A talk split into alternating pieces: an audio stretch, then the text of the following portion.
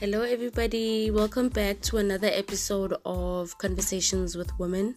Thank you for tuning in. Uh, for anybody who's listening for the first time, my name is Amanda Ndlazi, and welcome.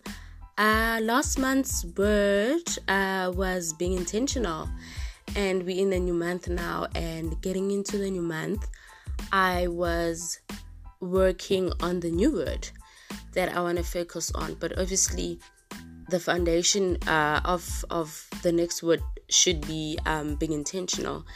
And while practicing and going through my life trying to be intentional, I realized that we gotta do the work. You know, the inner work most importantly. Um, in every aspect of of my life, I realized that I shouldn't just go through life just for going through life. I really need to look at my life and and trying to improve and try to improve every day and try to to be the best version of myself and to grow and um, i realized that i needed to do the inner work you know i needed to find out how i function my patterns my my triggers um, why I react a certain way to certain situations, and I, I, I, I found one thing that I've loved doing for a very long time. Um, that helped me do the work. So since I was a teenager, I loved writing down my thoughts and feelings and everything like that. So um, I went I went back to journaling, um, which is the most therapeutic thing I've ever gotten back to. I've been on and off it um, because life happens and business happens. So I I went back to journaling during the lockdown um, last year. So I have been pressing hard on it, you know, um, ever since the year started, and I realized how light I'm feeling, how in touch with myself I am how I how honest I am with myself in certain situations and how I look at situations. And I realize that in everything that we go through 90 if not 100% of the time it's us you know even though you may be in an argument with someone how are you contributing to that you know? So I had to make a shift in my mind to shift um my perspective on looking at me, you know,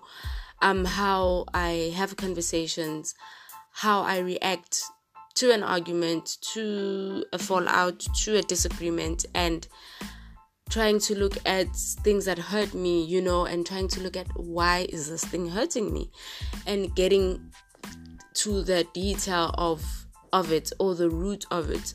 So I, I, I wanted to share that that um let us do the work you know maybe for you it won't be journaling. It may be something else but let us do the work so that we may improve our lives so that we may do some therapy you know. I think everybody deserves therapy and i know we all can't afford it including myself. So journaling is a way of therapy for me to actually have my quiet moment and look at my life and say where I am now, why why am I here and how can I move forward? And then write those things down and offload and continue moving on with life. Feeling free, you know, having a fresh perspective, being in the moment and being present and seeing the purpose for today, you know, because today is all we have. We're not guaranteed tomorrow. But um yeah, I wanted to share that. And I feel so good, you know. I I, I realized something while I was journaling. Um, me being a mother, I used to get so frustrated with my son. Um, if he does something and I'm not um agreeing with, with it, maybe maybe he's being naughty about something, and I would get so frustrated with him, and I would be so hurt. Sometimes I would cry, and then I took a moment and I was like, why am I feeling like this? You know, it must be stemming from somewhere and I realized that I feel frustrated because I want to control him, you know, and I feel frustrated because I want him to do what I want him to do. So that's that's controlling, right? So I realized that I need to let go of the sense of control because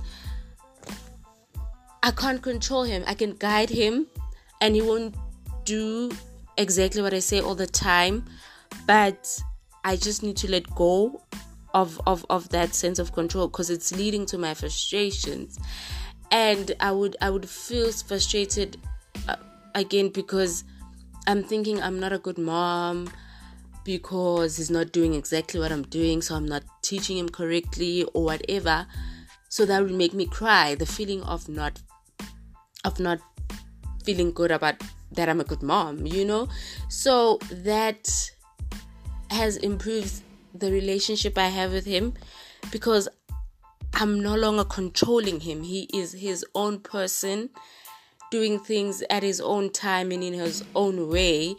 I can teach him something, but then let go. And he'll grasp it at his own time and in his own way. So yeah, that's that's how powerful um journaling um, has helped me because it has forced me to meditate and to think on things and to take time for myself. So, yeah, so I hope that it, this encourages you to also do the work in your life. Um, as I said, it, it can be something else. It cannot be journaling, maybe it can be working out, it can be painting, it can be listening to music, it can be anything.